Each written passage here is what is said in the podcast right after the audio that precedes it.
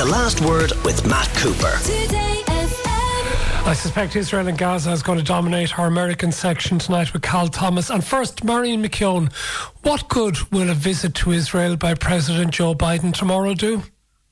Well, I think it's uh, the optics primarily. Uh, I think that Antony Blinken has been doing all the heavy lifting really over the last uh, week or, or, nine days, and and you know has really uh, quietly achieved a lot. But I think that. Sorry, achieved a lot in what? Because the way people are looking at it in this part of the world is that given the outrage of what happened and the dreadful Hamas terrorist attack, that yes, there would be a response, but that the response has been disproportionate and that it has impacted enormously on innocent civilians, women and children, forced a mass displacement of people within Gaza.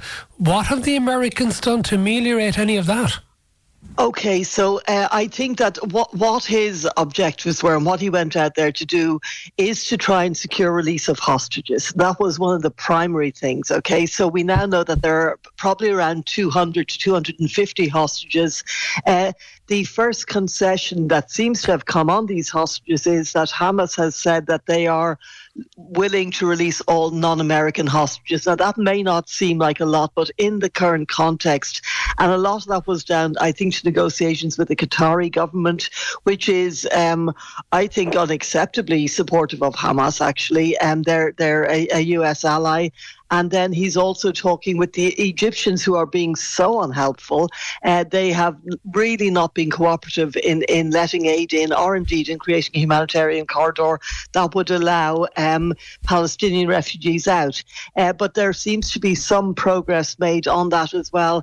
And there, there are talks now, at least, about Israel behaving in a more restrained way. Now, if you look, I, I think that you have to look at, and this is not in any way condoning what, like the, the, atrocities and the ferocity of the attack by Hamas on Israel um, did, and, and the US knew, did um, trigger a response that has been, I think a lot of people would say disproportionate. Yes, absolutely. We've seen that there, there are over 2,800 people who have been killed in, in Gaza already, 10,000 injured, a siege that breaks all of the international regulations on the conduct of war and the treatment of civilians and, and multiple other things. But I think that you have to focus on what can be achieved, that if Israel will stop this now or scale it back somewhat, because look, Israel knows on some level that they, they've been through this cycle over and over again that you cannot bomb an ideology. Uh, and I, so I, I think that the problem here is that you have Benjamin Netanyahu in charge, and a lot of people I've spoken to, Jewish people in the States who have family in Israel, some of them have had their children called up for this. They're they're all furious at Netanyahu, but I, I think that there is a genuine effort being made by America, and I think it is more successful than you're giving it credit for. Okay, let me go to Cal. So, here. Cal, what do you think Joe Biden can do and should do? Well, not much, because as Marion suggests, we have seen this play over and over again. The reason so many people are dying in Gaza is not just because uh, of Israel's proper response to the terrorist acts committed on them a week ago Saturday and subsequently. It's because Hamas, now and in the past, has used their own people as human shields. So when Israel comes in and hits what they believe to be a military target, some of the civilians get killed they the, Hamas films it, sends it out to BBC, CNN, and other Western media, and Israel is denounced for defending themselves.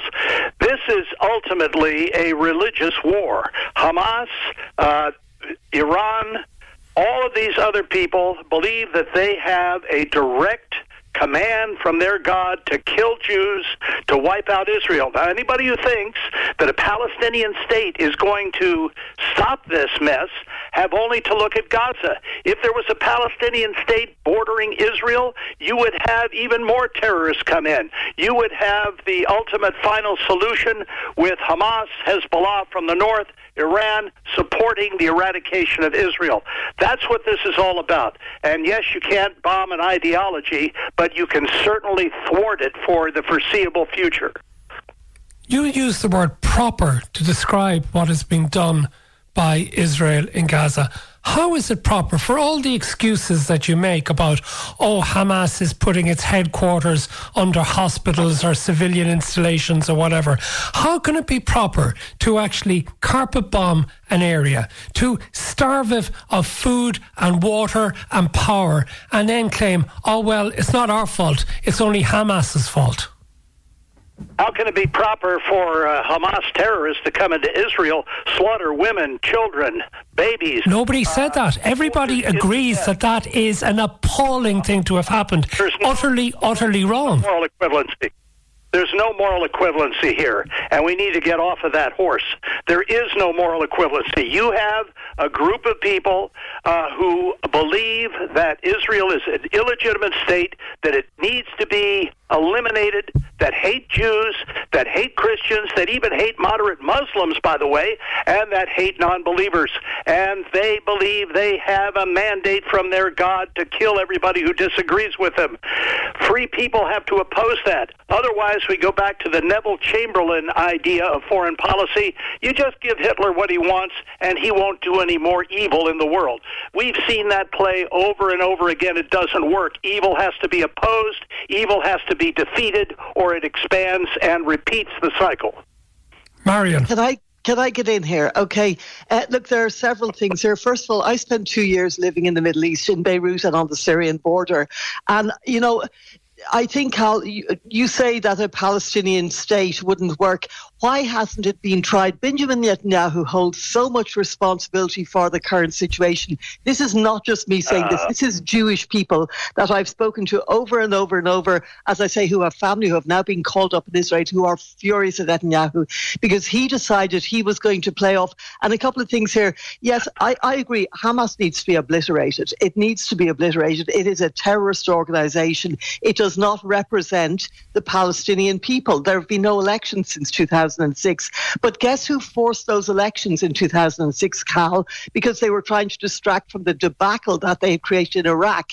Condoleezza Rice and George W. Bush forced an election in Gaza in 2006, even though they were told by the Palestinian Authority, they were told by Fatah, they were told by scholars, they were told by the CIA, don't do this. If we do, we'll end up with Hamas. And surprise, surprise, that's exactly what happened. So, you know, America Well, has mishandled the. Middle East for for decades.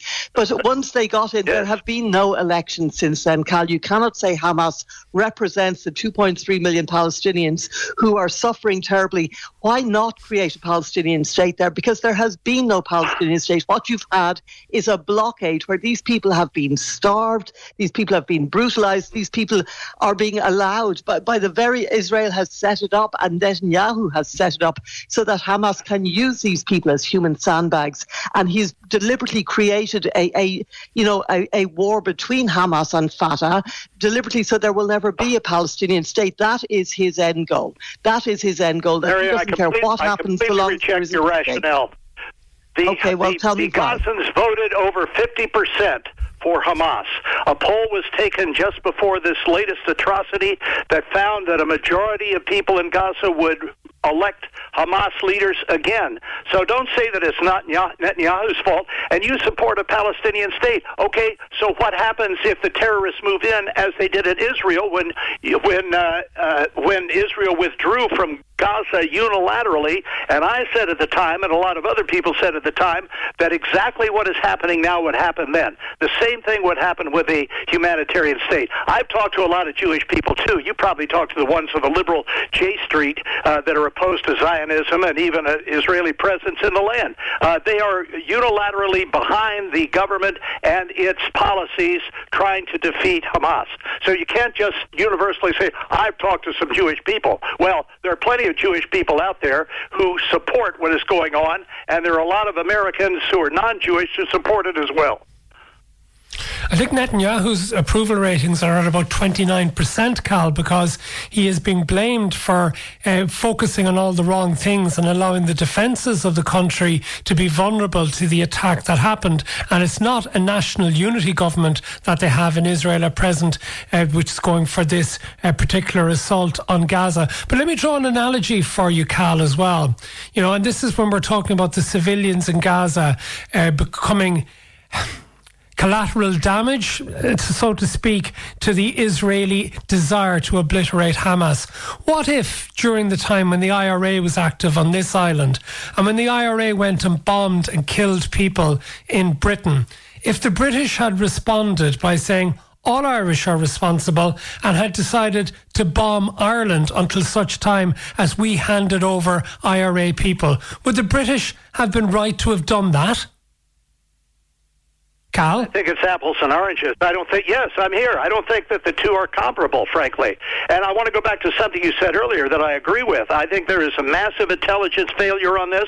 The head of Shin Bet has already taken responsibility, interestingly enough, because they missed it. After this is settled down, which I hope will be soon, even though Iran is now threatening within hours some kind of preemptive action, uh, there needs to be a serious investigation, not only uh, of the failure of Israeli intelligence, but the failure of American intelligence intelligence.